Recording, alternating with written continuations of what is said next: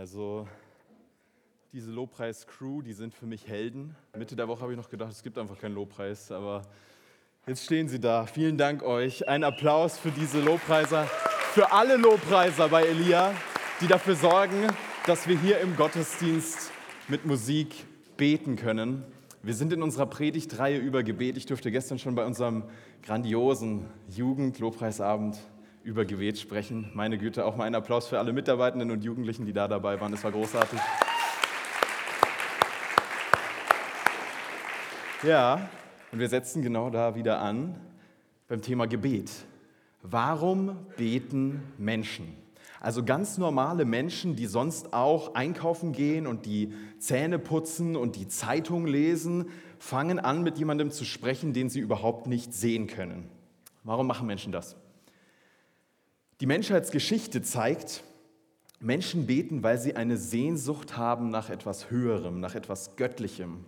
Und das ist bei Menschen überall auf der Welt so, durch alle Kulturen, offenbar seitdem es Menschen gibt. Das zeigen alte Grabbeigaben, das zeigen Höhlenmalereien. Also wir leben in der westlichen Welt ja so ein bisschen in der Bubble. Ja? Wir gehen immer so davon aus, Gott gibt es nicht und das Übernatürliche gibt es nicht. Und das, das ist eine Ausnahme, dass wir das glauben. Das ist eine Ausnahme sowohl international als auch menschheitsgeschichtlich. Eigentlich ist die menschliche Intuition diese Ahnung, hm, da es was Höheres. Und die Folge ist dann, dass Menschen versuchen, mit diesem Höheren, mit diesem Göttlichen zu kommunizieren, eben durch Gebet. Also es gibt im menschlichen Herzen so diesen inneren Durst nach Gott, einen Durst, ähm, nach etwas Höherem. Und daraus folgt dann das philosophisch-theologische Argument, ähm, was quasi sagt, ja guck mal, wenn wir Durst haben nach Gott, wieso haben wir denn diesen Durst? Hätten wir Durst, wenn es kein Wasser gäbe? Hätten wir Durst nach Gott, wenn es Gott nicht gäbe? Und ähm, das knüpft daran an, dass der, der menschliche Körper nämlich keine Bedürfnisse hat, für die es keine Entsprechung gibt, beziehungsweise keine Sehnsüchte hat, für die es keine äh, Entsprechung gibt. Und das Argument sagt dann, wenn es im, äh, im menschlichen Körper so ist, wieso sollte es dann im Herzen anders sein? Und jetzt können wir als Christen noch einen Schritt weitergehen und können quasi sagen, ja, wir sehnen uns ja nach der Begegnung mit Gott, weil Gott sich nach uns sehnt. Also für uns Christen ist Gott ja nicht nur erahnbar, er ist irgendwie auch erfahrbar, zum Beispiel im Gebet. Deswegen beten so viele Menschen, deswegen bete auch ich. Ich habe vor ein paar Jahren mich gefragt, hm, das mit dem Beten, bringt das wirklich was oder ist das nur ein Selbstgespräch? Ich habe aber auch gemerkt, ja, okay, also da muss ich mich schon darauf einlassen, um das beantworten zu können. Und habe dann tatsächlich gemerkt, so mit der Zeit, hm, ja, da passiert ja tatsächlich was. So langsam checke ich, warum Leute das machen. Die Sorgen und die Selbstzweifel und die falschen Perspektiven, ich habe sie Gott hingeschmissen. Und Gott, habe ich gemerkt, verändert immer wieder so ein bisschen meine Perspektive oder manchmal sogar sehr und vertreibt die Sorgen und bringt Frieden in mein Herz. Gebet hilft mir, aus, äh, aus ungesunden Herzenshaltungen heraus zu gesünderen Herzenshaltungen. Und das erlebe nicht nur ich, sondern das ist eben ein Erlebnis von ganz vielen gläubigen Menschen. Es gibt eine Geschichte über einen alten Mann, der immer ganz viel gebetet hat. Und seine Enkel haben ihn gefragt, Mensch, Opa, wieso betest du so viel? Was hast du denn davon? Und er sagt, ja, streng genommen habe ich nichts davon. Aber lasst mich euch sagen, was ich dadurch verloren habe. Ich habe meine Sorgen verloren und ich verliere sie immer wieder. Ich habe meinen Geiz verloren. Ich habe meine Zukunftsängste verloren. Im Gebet ändern sich Perspektiven. Es passiert was. Und ich habe auch das Gefühl, es kommt was zurück. Also manche Menschen sagen ja, ich habe Gottes Stimme gehört oder Gott spricht zu mir. Ich würde es formulieren als, Gott tut was in mir und schenkt mir innere Impulse. Und das ist zum Beispiel so eine Gewissheit tiefer Geborgenheit. So ein Gefühl von, von so einem Frieden, der vorher nicht da war und der sich fast so anfühlt, als würde mir den jemand zusprechen, aber es kommt irgendwie aus meinem Inneren heraus und sagt zum Beispiel, Jonathan, es ist okay, wenn du dir Sorgen oder wenn du dir, wenn du dir Gedanken machst über, über deine Zukunft, aber mach sie dir nicht aus einem Herzen, was besorgt ist und was, was gestresst ist, sondern mach dir diese Gedanken aus einem Herzen, was sich geliebt weiß und versorgt weiß. Das ist ein Unterschied. Ich bete, weil ich gemerkt habe, dass es da eine Resonanz gibt. Und die kann ich nicht beweisen, aber die kann ich erfahren. Andere sagen, ja, das bildest du dir ein. Und ich würde sagen, so leicht ist es nicht. Weil wenn du zum Beispiel traurig bist oder wenn du so eine Schwere spürst, dann kann ich dir sagen, das bildest du dir ein. Das sind deine Hormone oder so. Aber du weißt, ob du diese Schwere spürst oder nicht. Und du weißt, ob du traurig bist oder nicht, ob diese Schwere da ist oder nicht. Und ein bisschen so, auf diese Art kann ich meine Erfahrungen mit Gott nicht bestreiten. Gleichzeitig ist Gebet nichts, was einem einfach zufällt. Gebet, merke ich, ist ein Lernprozess und ich merke, dass ich immer noch lerne und ich finde, der beste Gebetslehrer ist Jesus. Also wenn wir beten lernen wollen, ähm, gucken wir mal auf Jesus. Die Person Jesus, die ist ja keine Erfindung oder Einbildung, es ist geschichtswissenschaftlicher Konsens, dass diese Person, Jesus von Nazareth, gelebt hat, das als historische Persönlichkeit. Und die Bibel, die behauptet jetzt, das Leben von Jesus war geprägt von Gebet. So sehr, dass seine Freunde, auch Jünger genannt, gesagt haben, Mensch, das ist krass, irgendwas passiert da. Das will ich auch. Kannst du mir das beibringen? Wir lesen das in Lukas 11.1. Einmal hatte Jesus sich zurückgezogen, um zu beten. Als er sein Gebet beendet hatte, bat ihn einer seiner Jünger, Herr, lehre uns beten. Also wenn du beten lernen willst, dann lernst von Jesus.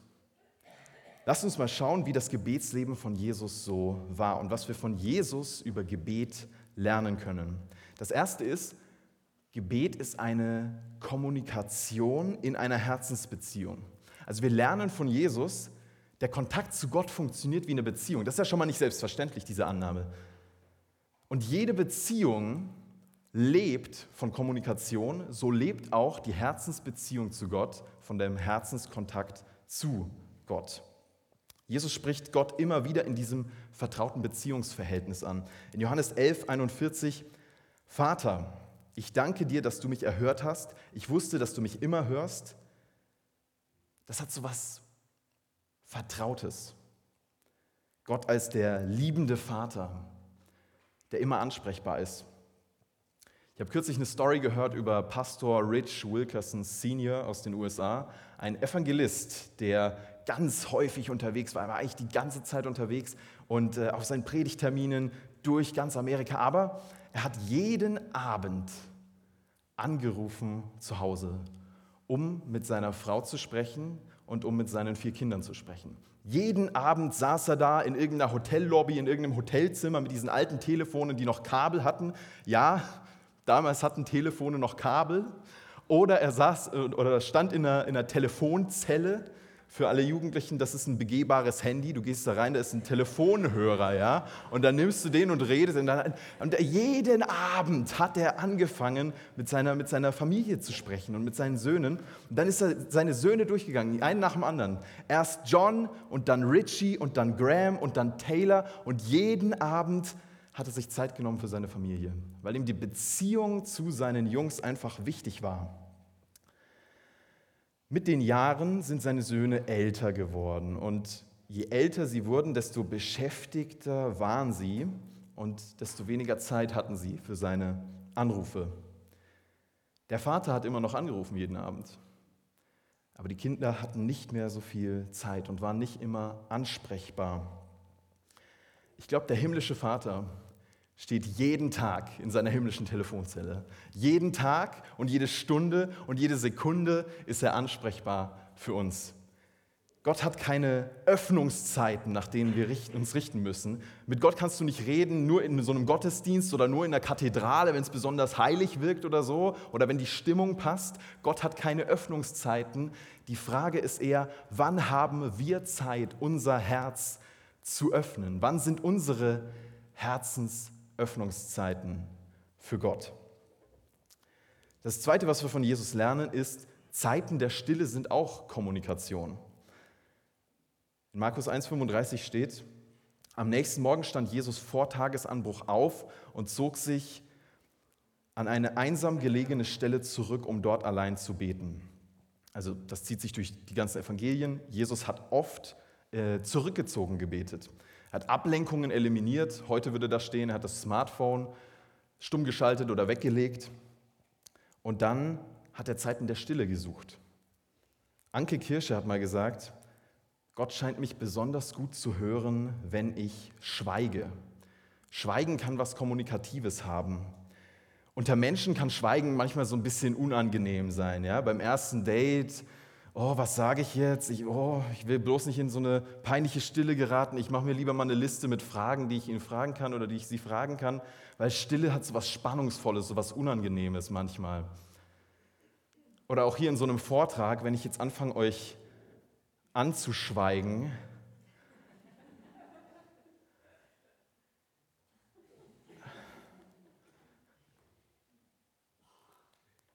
Es hat so was Spannungsvolles, so was, was macht er da? Red jetzt weiter mäßiges. Aber das ist nicht immer so. Weil wenn ich mit meinem besten Freund chille oder wenn ich mit meiner Frau bin, dann ist Stille auf einmal nicht mehr so unangenehm. Und dann scheint die Anwesenheit irgendwie, manchmal auch Kommunikation, genug zu sein. Stille im Gebet ist hilfreich, finde ich, auch wenn ich mir schwer tue zu schweigen. Stille im Gebet hilft zu reflektieren. Denn erst wenn ich ruhig werde, merke ich, wie unruhig ich bin. Erst wenn ich ruhig werde, merke ich, wie sehr dieser Konflikt noch brodelt oder wie gestresst ich eigentlich bin Zeiten der Stille sind deshalb ganz, ganz zentral. Und ich merke, wenn ich nicht aufhören kann, an was zu denken, vielleicht sollte ich dann dafür beten. Der dritte Punkt, den wir von Jesus lernen können über Gebet. Gebet kann eine innere Kraftquelle sein. Also immer als Jesus vor Herausforderungen in seinem Leben stand, hat er seine Akkus gefüllt im Gebet. Zum Beispiel, bevor er seine Jünger ausgewählt hat oder vor seinen Predigten und auch danach. Ja? Also Predigten können einen auch gut fertig machen. Ich brauche heute Abend auch nichts mehr. Nein, ist gar nicht so schlimm. Aber ähm, von Jesus lernen wir, Gebet ist eine Energiequelle oder kann eine Energiequelle sein. Gebet ist so eine Art inneres Luftholen. Martin Luther King hat mal gesagt, Christsein ohne Beten ist wie Menschsein ohne Atmen. Gebet als inneres Luftholen. Und ich atme meine Sorgen aus und ich atme Zuversicht ein. Ich glaube, es gibt einen Unterschied oder ich merke, es gibt einen Unterschied von dem Jonathan, der sich Zeit nimmt zum Beten und dem Jonathan, der mal wieder keine Zeit hat zum Beten.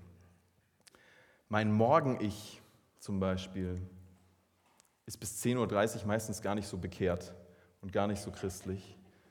Also am Morgen sage ich nicht, guten Morgen Gott, oh guten Morgen Gott, sondern ich sage, oh Gott, es ist morgen. Und dann dauert es erstmal ein bisschen. Ist auch nicht jeden Morgen so, aber schon, ne? Manchmal. N.T. Wright hat was Spannendes gesagt, so ein Bischof aus UK, und der hat gesagt, ähm, ein Morgen ohne Gott ist wie ein Morgen ohne Zähneputzen. Also wenn ich aus dem Haus gehe, ohne vorher eine Gebetszeit gehabt zu haben, fühlt es sich an, als würde etwas fehlen. Der vierte Punkt, den wir über Jesus, über Gebet lernen können, ist, dankbares Gebet richtet das Herz gesund aus. Jesus hat dem Vater immer wieder gedankt. Für Essen, für alltägliche Dinge oder für seine Führung und das finde ich total inspirierend, weil das dankbare Gebet findet Glück im Moment. Es gibt ja Menschen, die warten die ganze Woche auf Freitag und den ganzen Winter auf Sommer und das ganze Leben auf Glück. Und Gebet, dankbares Gebet macht dann einen Schlusspunkt und sagt, ich bin so gesegnet. Aber Dankbarkeit alleine tut es noch nicht. Deswegen dankbares Gebet, weil Dankbarkeit alleine, wem bist du dann dankbar? Ja? Ich, ich, ich, ich sage ja nicht, boah, ich bin so dankbar. Danke, danke, Jonathan, dass du so tolle Freunde hast. Und danke, Jonathan, dass du so eine tolle Gemeinde hast. Und danke, Jonathan, dass du so eine tolle äh, Familie hast. Oder, ne? Und Weil ich so ein geiler Typ bin oder was?